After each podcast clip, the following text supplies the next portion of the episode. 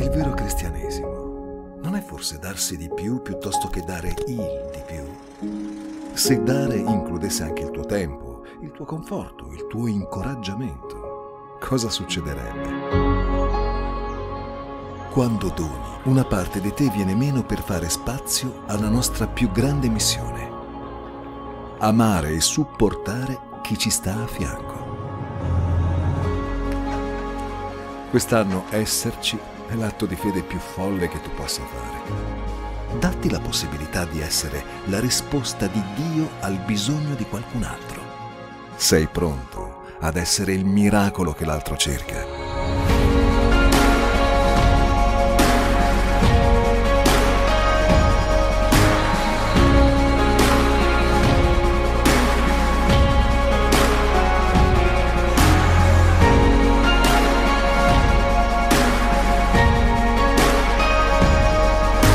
Preparati per l'anno più altruistico e generoso della tua vita. Selfless. Sostenere è più di una parola. Il titolo di questa predica è Comprendendo la sofferenza, che in genere è una roba che noi non comprendiamo molto bene, vero? Che, che a volte ci facciamo delle domande: come mai sono qui, come mai non sono? Allora, noi vogliamo comprendere oggi la visione biblica della sofferenza. E la prima cosa, ci sono due tipi di sofferenza. La prima sofferenza è la sofferenza eh, frutto del peccato. Quindi Dio nella sua parola ci ha detto: cammina così, se tu fai così non devi né a destra né a sinistra, verranno queste benedizioni su di te. Poi dice anche: se invece tu devi a destra e a sinistra, c'è un'altra lista, e parla di alcune maledizioni. Là c'è una lista di malattie, di tragedie, di, dice avrai una moglie e qualcuno te la ruberà. Insomma, fa una lista di cose che possono avvenire se noi invece non camminiamo nella parola di Dio. Non vuol dire che è un castigo. Uno dice: non ubbidisci Dio e quindi lui ti punisce. Non vuol dire nemmeno che è un premio: se tu fai bravo lui allora ti dà buoni regali. È Dio che ti sta solo avvisando. È come se io, io ho creato non so, questo palco, e se ho creato questo palco conosco i suoi pregi, i suoi difetti, e posso dire: guarda, il palco è bellissimo, sorregge, non lo so, tot chili.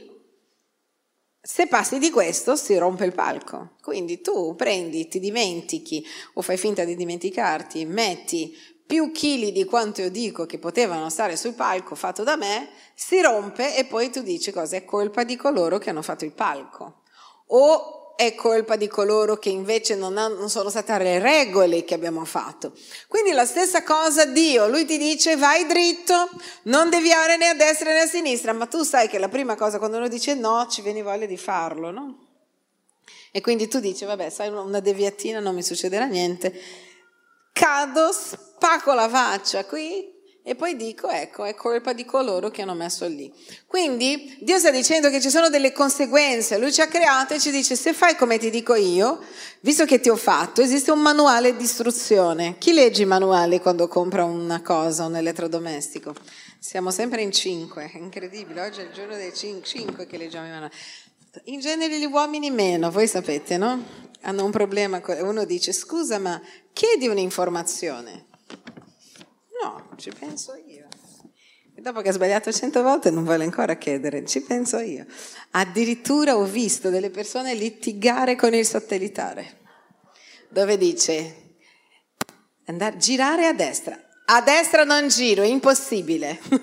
Cioè, una volta ero anche col pastore Diana, mi ricordo che ha litigato con il coso, che diceva: no, no, no, no, no, no, no. E, e, e continuava a dire di andare di lì, perché poi sapete che con il satellitare sanno anche le vie interrotte. Magari tu lì ti dici: oh, sono sempre andato di qui, poi vai di lì, è interrotto e devi seguire il satellitare. Comunque Dio ci ha creato e ci ha dato un manuale di istruzione, lo conoscete, vero? Alcuni non leggono la Bibbia come un manuale di istruzione, alcuni fanno di testa loro, e poi Dio dice: meglio non fare in questo modo. Lo fai, spacchi la testa, soffri, e poi è colpa di... È sempre colpa di Dio. Vi ricordate Adamo ed Eva? Puoi mangiare tutto tranne questo frutto, guarda che questo frutto poi vi apre gli occhi, vi succedono delle cose strane. Mangiano, e di chi era la colpa? Adamo cosa ha detto? La colpa è? non ha dato la colpa alla donna, ha detto della donna che tu mi hai dato. Quindi in fondo lui non stava dando colpa alla donna, stava dando colpa a Dio che gli ha dato quella donna. Quindi è come se io ti do un regalo e dico guarda, però tenta a non bruciarlo, non portarlo non so all'aria aperta, non lasciarlo nella pioggia. E tu mi dirai, è successo questo per il regalo che tu mi hai dato. Quindi colpevole è sempre Dio, perfetto. Però al di là di questo, quindi c'è un tipo di sofferenza che è la sofferenza conseguenza dei, delle nostre attitudini, conseguenza dei nostri peccati. Se vogliamo leggerlo insieme, leggiamo prima Pietro quattro dall'uno al cinque, dice così: poiché dunque Cristo ha sofferto per noi nella carne, anche voi armatevi dello stesso pensiero. Prima facciamo una pausa. Quindi sono due tipi di sofferenza. Una abbiamo detto frutto del peccato o dei nostri sbagli, e l'altra non è colpa nostra. Altra ci sono delle circostanze avverse. Tu magari stai facendo tutto giusto, pensate alla vita di Giuseppe. Cosa aveva fatto Giuseppe? Niente, era l'unico bravo figlio di dodici delinquenti. dieci, perché c'era uno più piccolo che non poteva essere delinquente. Il primo figlio, Ruben, va a letto con Bila, concubina del padre, tipo la moglie, se ne frega. Gli altri muore, cioè eh, una, una persona di una città abusa di sua sorella, loro invece di averci solo con il tipo della città, uccidono una città intera, tutti di comune accordo. Quindi Giuseppe era una mosca bianca tra questi delinquenti qui, e l'altro non poteva ancora perché era piccolo. Che cosa aveva fatto? Niente! Era un uomo che temeva Dio, temeva Dio, era veramente impeccabile, noi sappiamo che aveva una morale, un'integrità impeccabili, eppure, eppure non per colpa sua, perché non era colpa sua, ma i fratelli o altra gente, la moglie di Potifar eccetera eccetera, hanno fatto in modo che lui vivesse un altro tipo di sofferenza. Gesù aveva peccato? No, Gesù era un uomo senza peccato. Eppure Gesù ha sofferto, certo che Gesù ha sofferto.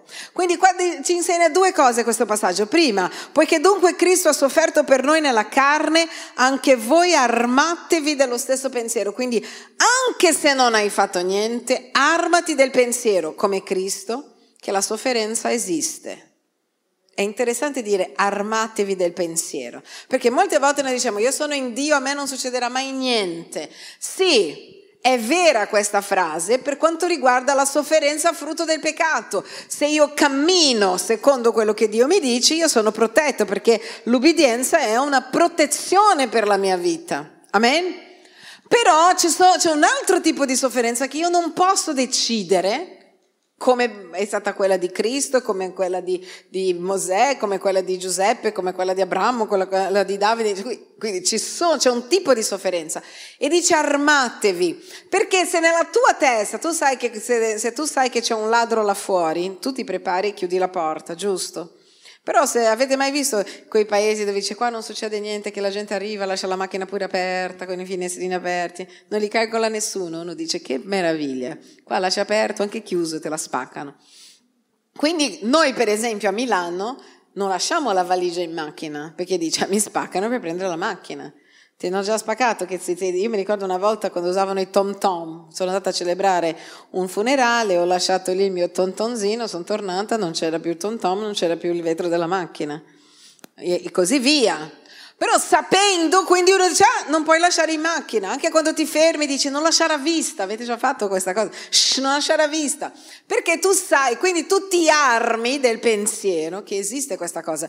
E qua in questo passaggio, se lo rimettiamo lì, dirà proprio questo, dice armatevi, cioè mettetevi in testa lo stesso pensiero, cioè se Cristo ha sofferto pur non aver peccato, può succedere anche a me, può capitare anche a me. Però la sofferenza, questa qua dove non è frutto del tuo peccato, nella Bibbia viene vista come un momento dove Dio ti fa crescere. Tutte le sofferenze che Lui permette. Quindi noi vediamo la sofferenza frutto del mio peccato, la sofferenza che Dio permette perché io cresca, che non dipende da me, e c'è un altro tipo di sofferenza nella Bibbia che è la sofferenza della persecuzione, che è un'altra sofferenza che non dipende da me. ma le persone mi perseguitano per la causa di Cristo. Amen? Di base Dio non vuole che io soffra, se Lui avesse voluto questo non sarebbe morto per me, ma dice Lui ha sofferto una volta per tutte e per tutti noi, quindi Lui ha detto io non voglio che loro non abbiano la vita eterna, ma io voglio assolutamente aiutarli, quindi Gesù muore per noi perché noi non dovessimo soffrire per sempre. Amen? È importante, continua e dice così, cioè colui che ha sofferto nella carne rinuncia al peccato per consacrare il tempo che gli resta da vivere, qua sta parlando a noi, colui che ha sofferto nella carne rinuncia al peccato per consacrare il tempo che gli resta da vivere nella carne non più alle passioni degli uomini, non sta parlando di Cristo, sta passando, parlando di noi, ma la volontà di Dio, facendo un paragone con Cristo. Basta infatti il tempo della vita trascorso a soddisfare la volontà dei pagani, vivendo nelle dissolutezze, nelle passioni, nelle ubriachezze, nelle orge, nelle gozzoviglie e nelle illecite pratiche idolatriche. Sta dicendo, togliamo questo dalla nostra vita, perché c'è una conseguenza. Ah, ma se io conosco Gesù, se io conosco Gesù, Dio toglie dalla mia vita il peso, togli dalla mia vita la colpa, ma se io ho fatto qualcosa di sbagliato, cioè io continuo a pagare le conseguenze. Se io mi sposo con una persona che non dovevo sposarmi, Dio mi perdona, mi toglie la colpa, ah, però io c'ho sempre la moglie lì, è sempre lì. Ah, e a volte Dio cerca di aiutarci a non entrare in questo. Io mi ricordo una persona in chiesa anni fa da noi che tutti gli abbiamo detto non sposarti con questa persona, era una persona più grande, si vedeva che era un signore che aveva bisogno solo di una donna di servizio, ma lei voleva perché era una donna sola, quindi tutto è Dio. E allora ha fatto di tutto, tutta la famiglia, tutti contro, perché quando qualcuno è da Dio, fidatevi, tutta la gente che attorno a te è contenta, sicuramente. Sono benedetti, e ben, sono benedetti i tuoi amici della chiesa, è benedetta la tua famiglia, la tua famiglia guadagna un figlio o una, una figlia, cioè cambia la gente attorno a noi. Se la gente che ci ama, tutti ci dicono che non è da Dio, probabilmente hanno ragione, amen. Ma c'è gente che è decoccio e poi, quindi questa ragazza, dopo tutti i nostri, stai attenta, non eh? passa qualche settimana, si presenta a casa mia con la sua valigia, l'aveva lasciato, io ho detto, eh no tesoro, hai voluto la bicicletta, adesso pedali, e l'ho rimandata a casa di, da suo marito. Ovviamente poi la Chiesa ti aiuta, Gesù ti aiuta, i tuoi amici ti aiutano, combatteremo per te, pregheremo per te, faremo tutto per te, però ci sono le conseguenze delle nostre scelte, anche se Dio ci perdona, anche se diciamo Signore ho sbagliato tutto, sì o no? La stessa cosa che io commetto, io mi ricordo una storia anni fa di una donna che era nel braccio della morte negli Stati Uniti e lei si è convertita, Dio ha perdonato i suoi peccati, certo che Dio ha perdonato i suoi peccati, l'ha perdonata, l'ha amata e lei però aveva una pena di morte sulla sua testa, si è anche sposata con il pastore che l'ha evangelizzato dentro il braccio della morte, ma poi è morta, perché questo era il risultato di quello che lei aveva fatto. Quindi ci sono delle sofferenze che sono solo frutto delle nostre scelte, di non aver scelto con Dio. Amen? Però ci voglio parlare anche dell'altra sofferenza. Mi succede qualcosa, io non c'entro niente. Non, non è colpa mia, perché mi ritrovo in questo? E lì noi dobbiamo armarci nella nostra testa della certezza che Dio, quando non dipende da noi, vuole usare quello per trasformare la nostra vita e la nostra storia. Questa è la visione biblica della sofferenza. Amen? Guardiamo qua questo passaggio. Voglio che apri con me in Giacomo uno, dal due al quattro. Giacomo uno, dal due al quattro. Dice così. Fratelli miei, considerate una grande gioia quando venite a trovarvi in prove svariate, sapendo che la prova della vostra fede produce costanza, la costanza compia pienamente l'opera sua in voi, perché siate perfetti, completi e di nulla mancante.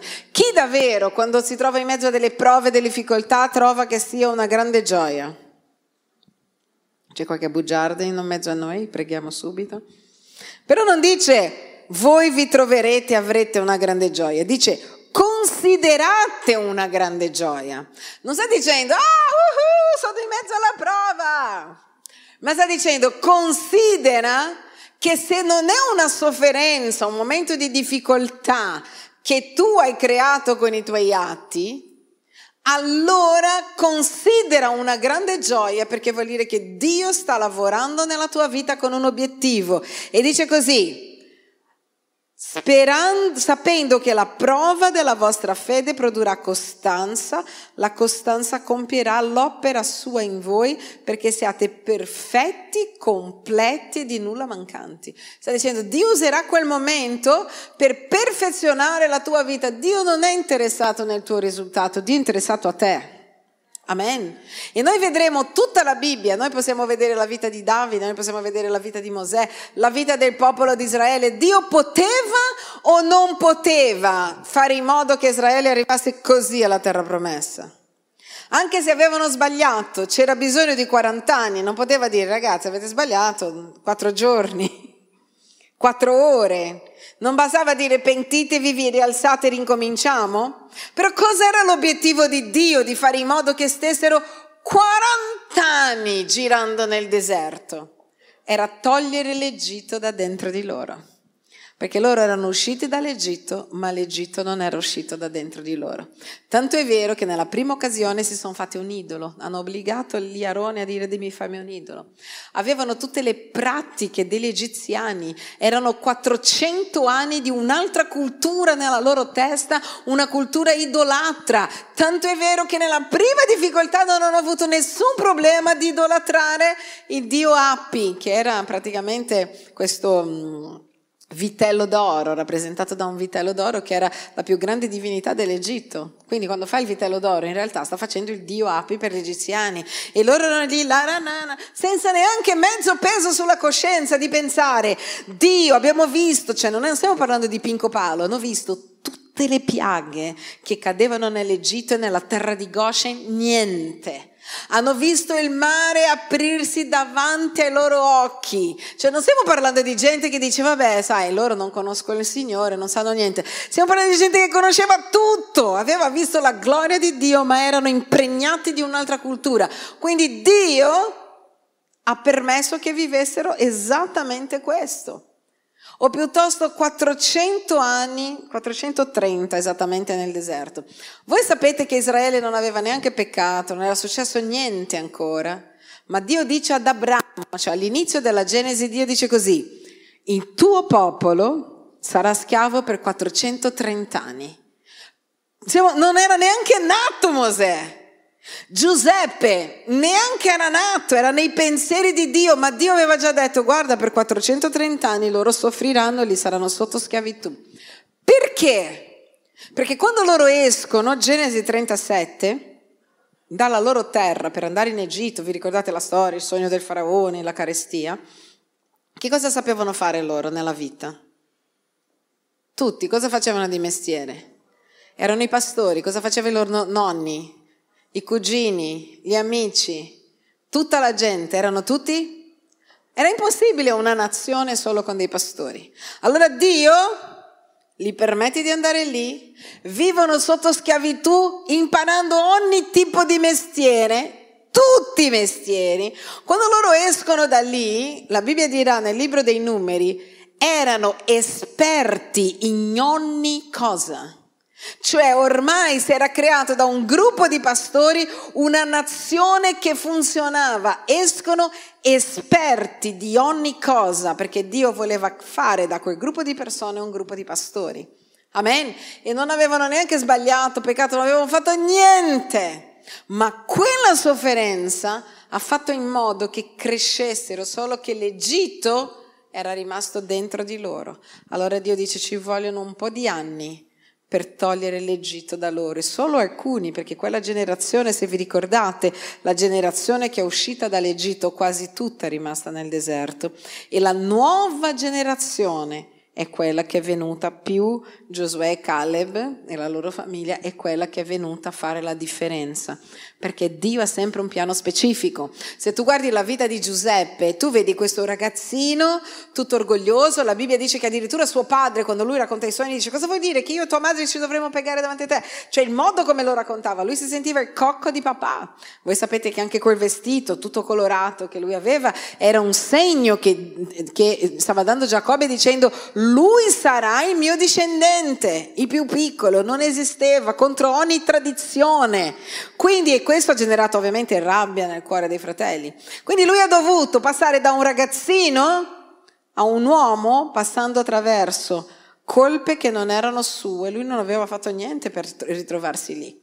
Immaginate quanta rabbia ha avuto, perché di sicuro ti viene rabbia, come i miei fratelli mi vendono. Pensa alla rabbia, lontano da casa, pensa all'angoscia, pensa alla cura d'anima che aveva bisogno.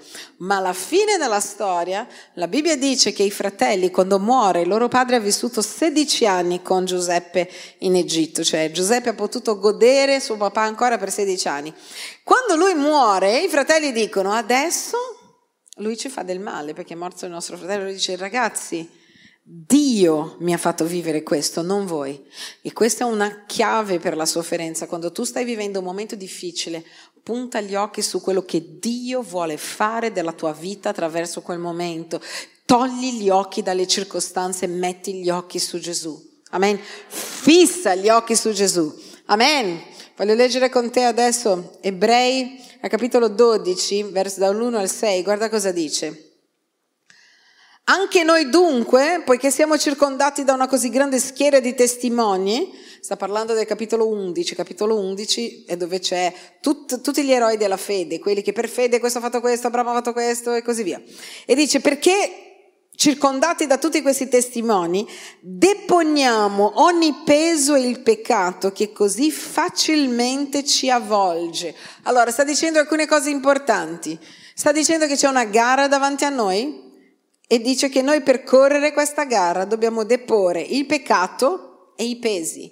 Qua il peccato sono le conseguenze delle mie, dei miei atti, e il peso è quello che succede, io non c'entro. Quanto peso abbiamo quando siamo in un momento difficile? Come viviamo? Si sente appesantito, angosciato. Pensa quando vive un'ingiustizia, qualcuno che tu dici, io ho fatto tutto giusto nel mio lavoro e mi, mi hanno dato la colpa di una cosa che non è mia. Come vivi quel momento? Con l'angoscia, l'unzione tende a promuoverti, la sofferenza tende a bloccarti. Quando tu sei nella sofferenza tu dici basta, se canti non voglio più cantare, se balli non vuoi più ballare, se insegni non vuoi più insegnare, se sei sposato non vuoi più essere sposato, se hai figli ce l'hai con i figli, cioè tu ti blocchi nella tua corsa, ma la Bibbia dice così, guarda, deponiamo ogni peso e il peccato che così facilmente ci avvolge, corriamo, dite com'è, corriamo.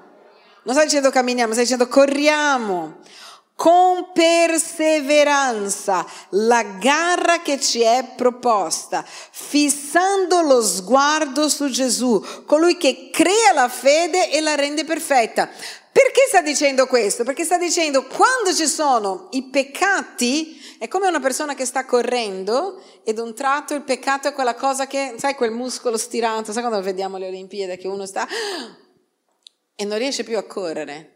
E i pesi la stessa cosa, chi ha fatto sport sa che quando fai sport ti mettono a volte i pesi addosso. Io ho fatto pallavolo e quando sono entrata a fare pallavolo ero piccola, quindi io già andavo nelle punte, poi tutti sono cresciuti, io sono rimasta sempre piccola e dovevo alzare la palla, però volevano che saltassi per poter eh, usarmi anche in attacco perché ero brava, e io mi ricordo ore con questa palla da cinque chili di ehm, sabbia, dove dovevo fare esercizi con quella palla, correre con i pesi, ed era molto difficile quando avevi i pesi nelle gambe. Correre, come è molto difficile correre quando ti strappi un muscolo, giusto? E qua sta dicendo c'è una gara davanti a voi. Perché dice che c'è una gara? Perché la nostra vita è una gara contro il peccato, contro le tentazioni, contro il mondo.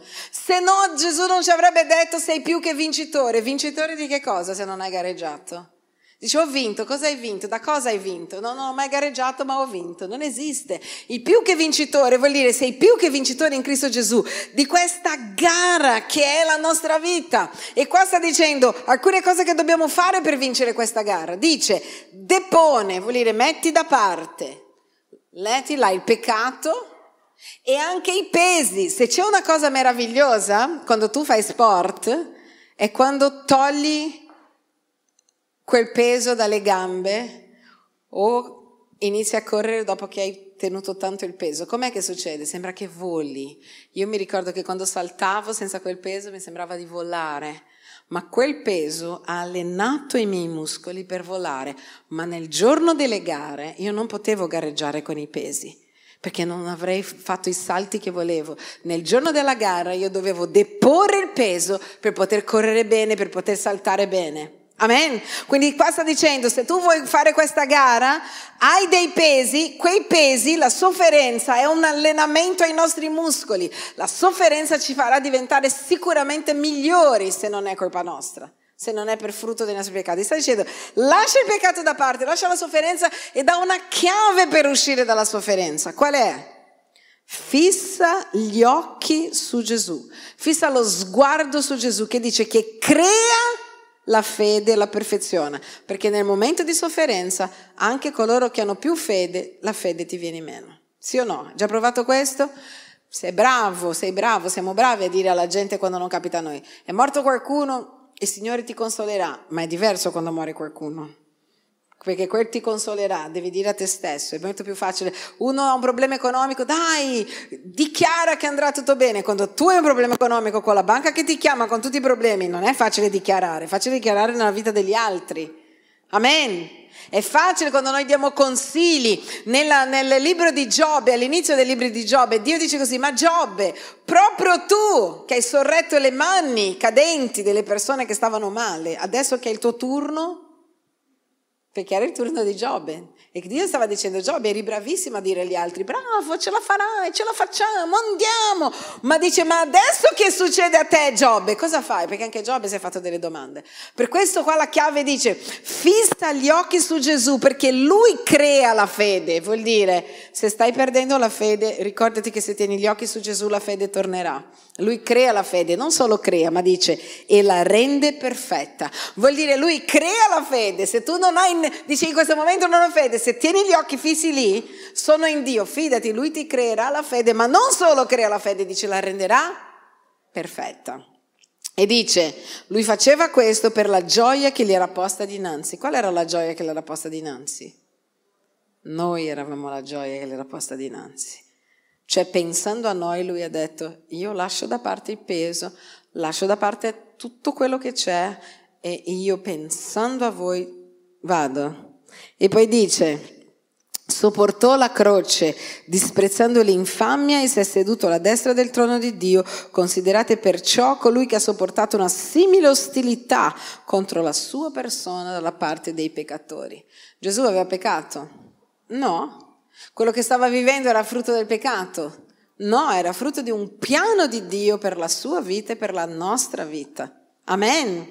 È importante che lo sappiamo, perché molti hanno una visione sbagliata della sofferenza. Sembra tutto è frutto di quello sbagliato. Era la visione che avevano gli antichi. Vi ricordate il cieco di Siloe? La domanda è: chi ha sbagliato, lui o i suoi genitori? Perché se è cieco sicuramente è peccatore. Se una persona nasceva con una malformazione, così oggi ancora nel mondo musulmano, per questo che nel mondo musulmano le persone con una malformazione eccetera non sono viste benissimo. Ci ho raccontato una volta Lauren Cunningham, quando era stato qui, che eh, a volte loro andavano con le navi di Gioventù in Missione nei luoghi appunto dove erano musulmani eccetera, e zero misericordia. Quindi quando loro li curavano, molti si convertivano dicendo: wow, queste persone ci amano anche se noi siamo sbagliate. Ci ha raccontato anche la storia di una, di una donna, mi ricordo anni fa, dove questa bambina è nata con una malformazione, la sua famiglia la voleva sotterrare viva. Ma la nonna, che era credente, ha detto: no, Dio ama le persone, non è tutto frutto del peccato. E la nonna l'ha rubata di notte ed è scappata con questa ragazza lontano dalla famiglia, perché per la famiglia era una maledizione nascere in questo modo, era, peccato, era frutto di qualche peccato, era una vergogna. E lui ci raccontava che dopo anni, ovviamente questa ragazza aveva il labbro leporino, sai, tipo quando nasce col palato tutto rotto eccetera. Non so se sapete, ma quando una, un bambino nasce col labbro leporino, tu devi cercare di fare l'intervento nei primi anni della vita, perché poi cresce, non puoi farlo quando la persona è già un adulto, perché potrebbe avere problemi con il parlare, ovviamente per la formazione eccetera della, del palato. Invece questa nonna ha saputo, e questa ragazza aveva più di vent'anni, quindi ormai era tutta distrutta, ha saputo di questa nave di Gioventù in Missione. Sapete che Gioventù in Missione ha delle navi che sono degli ospedali in giro per il mondo, e lei ha fatto chilometri a piedi, è andata lì e ha detto: voi dovete, si chiamava Linda questa ragazza, voi dovete salvare Linda. E loro hanno detto: guarda, lei è molto grande adesso per fare questo intervento. E lei ha detto: ho salvato questa bambina e voi la salverete, non so come farete, ma gli farete un intervento. C'è stato un medico che ha detto: va bene, io accetto la sfida, perché la storia di questa nonna è meravigliosa. E loro hanno salvato Linda, che tra l'altro lui raccontava che era riuscita a tornare a parlare perfettamente, e dopo anni hanno portato Linda nella loro tribù per far vedere che Dio poteva amare le persone anche con delle difficoltà. Amen, una storia molto bella, sicuramente ne hanno molti di così.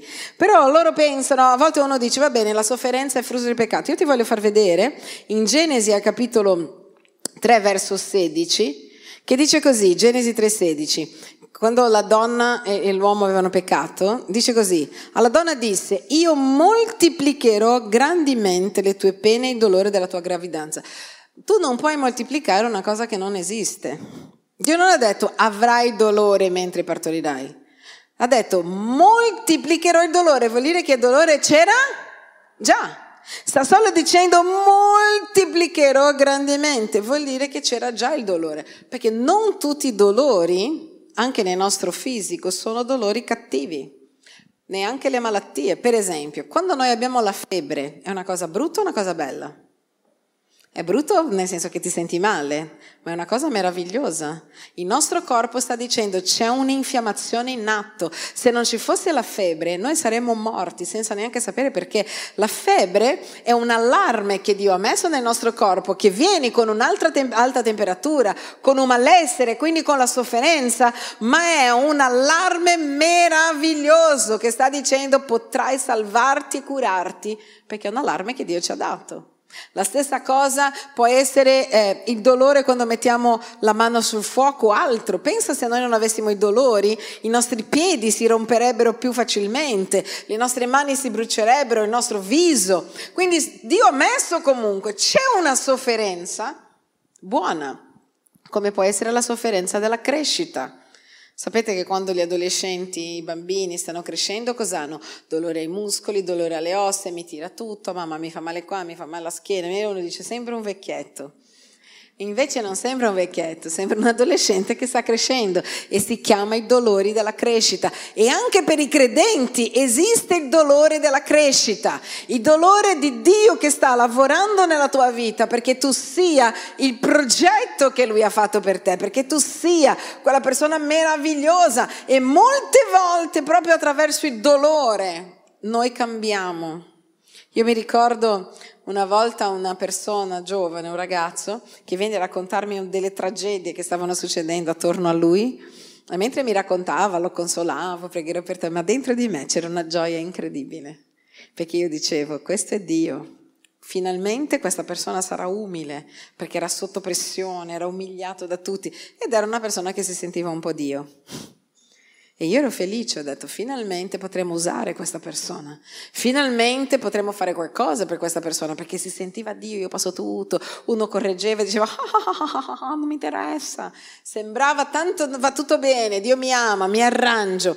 Ma Dio, come am- ama le persone, Lui farà in modo che queste persone vivano qualcosa per cambiare il loro carattere, la loro vita. Torniamo lì in eh, Ebrei capitolo dodici verso la fine, la seconda parte, ecco, la seconda, ecco. Dice così: quindi correte con gli occhi fissi su Gesù, eccetera eccetera. Poi dice: affinché non vi stancate perdendovi d'animo, voi non avete ancora resistito fino al sangue nella lotta contro il peccato e avete dimenticato l'esortazione rivolta a voi come figli. Figlio mio, non disprezzare la disciplina del Signore e non ti perdere d'animo quando sei ripreso da Lui, perché il Signore corregge quelli che ama e punisce tutti coloro che riconosce come figli. Amen? La correzione di Dio. Quindi quando stai vivendo un momento difficile, inizi a dire: perché Dio mi sta correggendo? Dove mi vuole portare?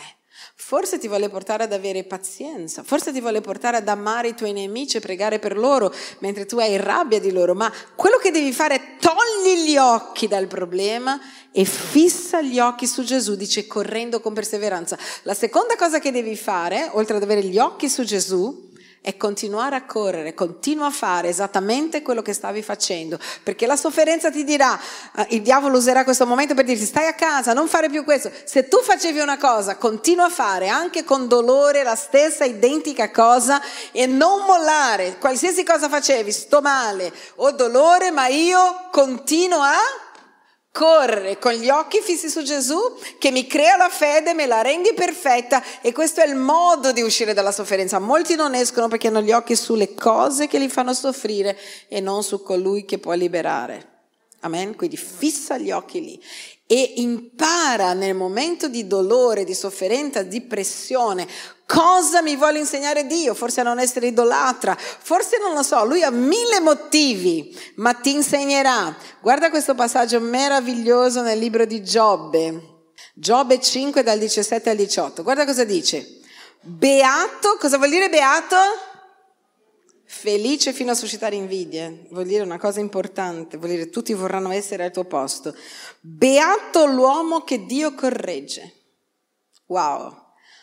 Tu non disprezzare la lezione dell'Onnipotente, perché egli fa la piaga ma poi la fascia, egli ferisce ma le sue mani guariscono. Non sta dicendo che sono delle persone, dice Dio. Ovviamente Dio a volte userà le persone per correggerci, a volte lui manderà gente a correggerti perché lui ti ama e dice quando succederà questo ringrazia Dio perché sta dicendo guarda sei beato. Non disprezzare la lezione, dice, alla fine lui fa la piaga, perché quando noi siamo corretti non è una cosa bella, vero? La Bibbia dice che al primo momento non piace a nessuno, ma non c'è bisogno che lo dice la Bibbia, lo sappiamo noi. Non ci piace, ci sentiamo umiliati, sbagliati, c'è qualcosa che non va.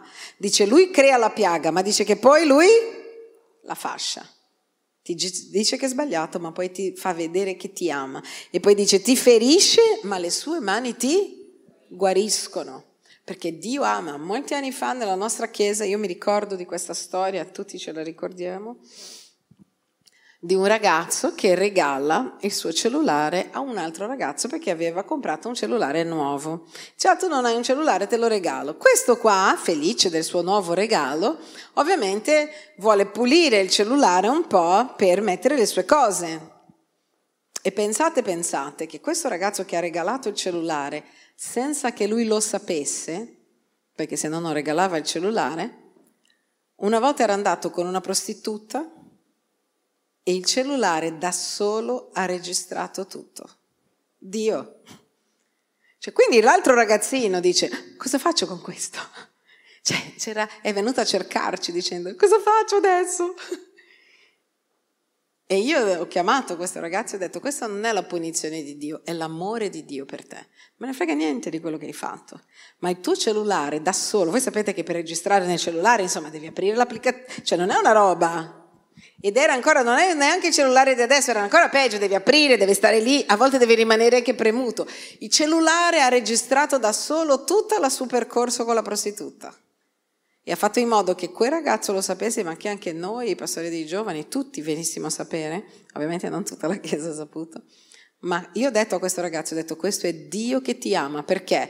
Perché avevi un problema, iniziava ad avere un vizio, lui ha detto iniziavo ad avere un vizio, non avevi il coraggio di dire a nessuno perché insomma non è una bella cosa, ma non sapevi come uscire e Dio ha messo davanti a noi questo per aiutarti e questa era la correzione di Dio per lui, per dire figlio mio c'è la tua chiesa, i tuoi pastori, i tuoi amici, ti vogliamo aiutare a uscire da questo che era già un vizio per lui. Questo è amore di Dio, amen? Io non ho mai sentito una storia che il cellulare autoregistra in quel momento, poi non è che è registrato prima, dopo, c'avevo un... solo quello. Un attimo, si chiama sovrannaturale, sovrannaturale è l'amore di Dio per noi, amen. E l'altra cosa è che il cellulare collaborerà con noi, quindi stai attento. Collaborerà con l'amore di Dio per te, amen. È importante. Allora, Dio può preservarci da qualsiasi male, sì o no? Lui è Dio, ma a volte Lui permetterà delle cose nella tua vita. Guarda il libro di Giudici uno ventiquattro. A colui che può preservarvi da ogni caduta e farvi comparire irreprensibili con gioia davanti alla sua gloria. Quindi a colui che può, dite com'è, Lui può, ma a volte non ti preserva. Perché? Perché a volte ti permetti di sbattere la testa in un modo meraviglioso? Uno dice per amore, sì, è per amore. Un padre corregge il figlio. La Bibbia quando parla di Absalom dice che lui si è ribellato contro suo padre, ha fatto una tragedia, poi è morto. E c'è una frase così sotto: non era mai stato corretto da suo padre. Perché quando, nessun, quando un figlio non è corretto, di base farà tragedie. Non lo dico io, lo dice la Bibbia, dice non era mai stato corretto da suo padre, non le aveva mai prese. Sapete, penso che tutti noi siamo già stati con dei figli che trattano i genitori come se fossero, che dice sì, e allora, cosa vuoi? Io, vedi questi bei denti? Se avessi provato a fare così con mia madre, oggi non ce li avevo. Perché? Perché non esiste. È semplice così, abbassa la voce, stai parlando con tua madre, non è così che si parla. E io ringrazio Dio perché una persona corretta è una persona educata, è una persona che porterà buon frutto. E Dio dice, un padre buono correggi. Quando Dio smetterà di correggerti è perché non ti tratta più da figlio, sei bastardo. Perché dice che solo i figli sono corretti. E quindi non stare nemmeno solo con la gente che ti accarezza la testa dicendo che va tutto bene. Perché quelli non sono amici. Chi sono i veri amici? Quando tu hai un amico amico, è una persona che viene da te e ti dice, poi ti ama comunque, va lì e ti ama anche peccatore, esci con te lo stesso, non è che non ti parla più, ti parla, ma ti guarda e dice, guarda che non mi piace come stai facendo, io non voglio più camminare con te in questo modo. E lo dice perché è un tuo caro amico, perché noi dobbiamo andare con delle persone che anche ci confrontano quando noi stiamo sbagliando. Amen. È importante per noi. Io so che noi cerchiamo solo gente che ci dice va tutto bene, ma non è questo tipo di gente che ci aiuterà a crescere. Perché è quando siamo confrontati che noi cresciamo e dobbiamo, come dice il passaggio là in Pietro, programmare la nostra mente per dire la sofferenza può succedere nella mia vita. Ma quando succederà? Quando io sarò sotto pressione? Quando io avrò quel peso? Cosa farò? Vi ho già insegnato cosa bisogna fare. Cosa bisogna fare? Prima, gli occhi su Gesù, lascia il peso, lascia il peso da parte, lascia da parte il peccato, oppure anche se stai lottando con quello, continua a correre. Avete mai visto nelle Olimpiadi quelli che magari gli viene uno stiramento? Non, non ha vinto la, la, la medaglia d'oro, ma lo vedi così fino alla retta finale? Abbiamo già visto tutti, no? Quello che corre dice, non importa, mi sono allenato per anni, anche se ho stirato, anche se non va bene, io voglio passare alla retta finale per dire ce l'ho fatta, anche con tutto questo, anche addolorato. Hai mai visto qualche cosa che hanno girato il mondo? C'era uno che ha girato il mondo dove il ragazzo cercava di correre fino alla retta finale, ma aveva così dolore che non riusciva neanche a correre con il dolore. Entra in campo suo padre che era anche il suo allenatore, penso che vi ricordate di questo, il papà lo prende sotto braccio e lui zoppicando, il padre che lo tirava per dire figlio mio tu arriverai fino alla, alla retta finale. L'altra cosa che devi fare è se sei sotto pressione, se c'è un momento difficile nella tua vita e tu non riesci da solo a correre, chiedi aiuto a qualcuno.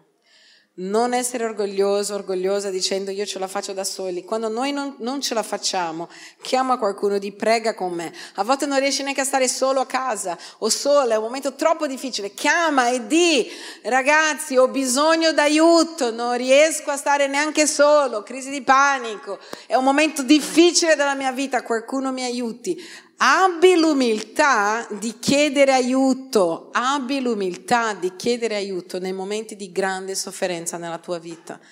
Il diavolo cercherà sempre di isolarci, è il suo metodo per mangiare le pecore. Lui non attacca, il lupo non attacca quando loro sono tutti insieme. cerca di isolare. Quindi io so che nella tua testa è, è un momento difficile, non vado più in chiesa, non faccio questo, non chiamo la gente, non vado al live, e sparisci. Stai facendo il gioco del diavolo che non ti aiuta, perché se ti aiutasse a stare meglio, ma il diavolo non farà mai niente per far stare meglio la gente. È il gioco del diavolo per distruggerti. Non frequentare più nessuno, adesso sono solo io e Dio, perché poi ci si spiritualizza questi momenti, no? Per far sembrare che è una roba cristiana, uno dice ma non ti vediamo più, ma non sei più con noi, e la risposta invece di dire sto malissimo, non voglio vedere nessuno è è un momento dove voglio stare da solo con Dio. Io già guardo e dice mm. Perché quando noi abbiamo un momento dove vogliamo stare da soli con Dio, dobbiamo stare bene per fare questa cosa. Dio non ci chiederà mai di stare da soli con Lui quando noi siamo da cani. In quel momento Lui ci chiederà di stare con gli altri, perché siamo una preda facile per pensieri sporchi, siamo una preda facile per lo scoraggiamento in modo incredibile. Mentre quando stai benissimo, proprio che ah, sto bene, allora puoi stare da solo con Dio, passare del tempo, adorarlo, eccetera. Amen? Quindi abbi l'umiltà, dillo al tuo amico, abbi l'umiltà di chiedere aiuto quando non ce la stai facendo. Amen? Guarda un altro passaggio in Romani cinque tre quattro. Romani cinque tre quattro dice così: non solo, ma ci gloriamo nelle afflizioni, sapendo che l'afflizione produce pazienza, la pazienza speranza, e l'esperienza e l'esperienza speranza. Addirittura dice ci gloriamo nella sofferenza. Uno dice mm, perché noi sappiamo che quel momento ci farà crescere. Vedete, la sofferenza nella Bibbia, quella che non dipende da noi, sempre ci farà crescere, anche se a volte è molto difficile. Guarda questo altro passaggio meraviglioso, Ebrei cinque otto. Parla di Gesù, Ebrei cinque otto, e dice così, guarda: benché fossi figlio, cioè stiamo parlando di Gesù senza peccato, figlio di Dio, dice imparò l'ubbidienza dalle cose che soffrì. Stai dicendo Gesù senza peccato, quindi la sofferenza non era per il suo peccato. Gesù uomo, Gesù uomo ha imparato l'ubbidienza dalle cose che ha sofferto. Chi siamo noi per non imparare? E guarda cosa dice, che la sofferenza ti insegna a imparare cosa? L'ubbidienza. La sofferenza ti insegna, questo è l'altro punto che ti voglio dare, anche quando va tutto male, rimani fermo in Cristo, facendo la volontà di Dio. Sai cosa tendiamo a fare? Sta andando proprio tutto male, allora vado, bevo, mi ubriaco, che se ne frega, come dire, aggiungo il male al male. Chi ha già vissuto questo? Che stai da cani e dici allora buttiamoci tutto. Tutti noi abbiamo già vissuto, in piccole parti, in grandi parti. Dice già che va tutto male, ma che se ne frega, facciamo andare peggio. Sapete che la gente che soffre a volte è così? Sto vivendo male, trovo frustrazione, voglio migliorare, non lo so, ero, facevo uso di sostanze, non sono riuscita, allora mi butto.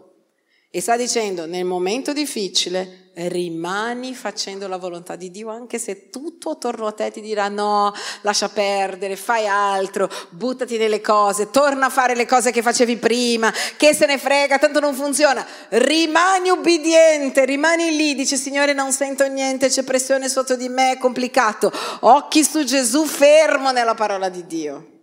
Amen? Imparare l'ubbidienza dalle cose che si soffre. E l'ultima cosa che vi voglio dire è che Lui non vuole il nostro male, mai, perché se no non sarebbe morto per noi, per toglierci ogni male. La Bibbia dice in Isaia quarantadue uno tre, parlando di Gesù, dice così, guarda che è uno dei passaggi più belli della Bibbia secondo me.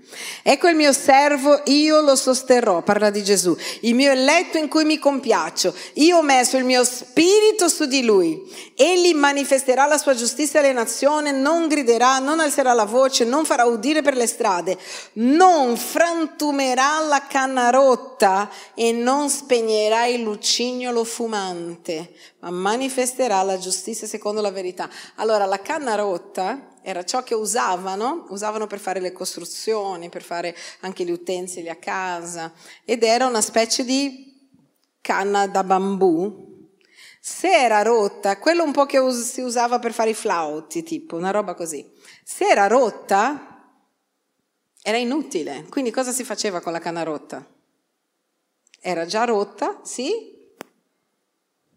frantumava, cioè finivi di romperla e la buttavi via o la bruciavi. E sta dicendo, egli non farà così. Se tu sei una canna rotta, lui non ti frantumerà. Egli non frantumerà la canna rotta. Lui dice, anche se tu fai schifo, se sei rotto, se sei distrutto, io ti aggiusto. Dice che Gesù è venuto per non frantumare la canna rotta. E poi dice, non spegnerai il lucignolo fumante, che era anche la luce che usava quella puntina, come se fosse oggi la candela, sai, la puntina. Se era già rotta, e allora uno non lo usava più, non serviva più, lo spegneva. Sta dicendo, e egli, anche se tu non servi a niente, lui non ti spegnerà, perché lui è Dio, ti ama. Quindi non pensare mai che la sofferenza è Dio che mi punisce, no, Dio ti ama. Quando sei in mezzo al momento peggiore della tua vita, vivilo con il Signore, che quando camminasse nella valle dell'ombra della morte, tu sarai lì con me. Non vivere lontano da Dio, non vivere lontano dalla Chiesa, non vivere lontano dai tuoi amici, vivi con il Signore, aggrappati con tutte le forze al Signore Gesù, alla sua Chiesa, alle sue persone, perché tu possa correre e vincere. Perché qual è la nostra certezza? Che noi vinceremo. Qual è la nostra certezza? Siamo più che vincitori in Cristo Gesù. Le uniche persone che non vincono è quando si allontanano da Cristo Gesù, perché dice, la tua vittoria è in Cristo. Se tu invece vivi per il problema e non metti gli occhi su di Lui, quel problema ti distruggerà, quel problema ti consumerà. Invece quando sei lì, io mi immagino Giuseppe nella prigione, che invece di lamentarsi dalla mattina alla sera dice, Dio, cosa posso fare mentre sono qua? Dio, portami via di qua, la mia fiducia è in te, io so che sei mio Dio, io so che avrai occhi per me. Amen. E non sei lì a guardare solo il problema, solo la difficoltà, perché ti consuma e ti distrugge. E Dio non vuole nessuno consumato e nessuno distrutto.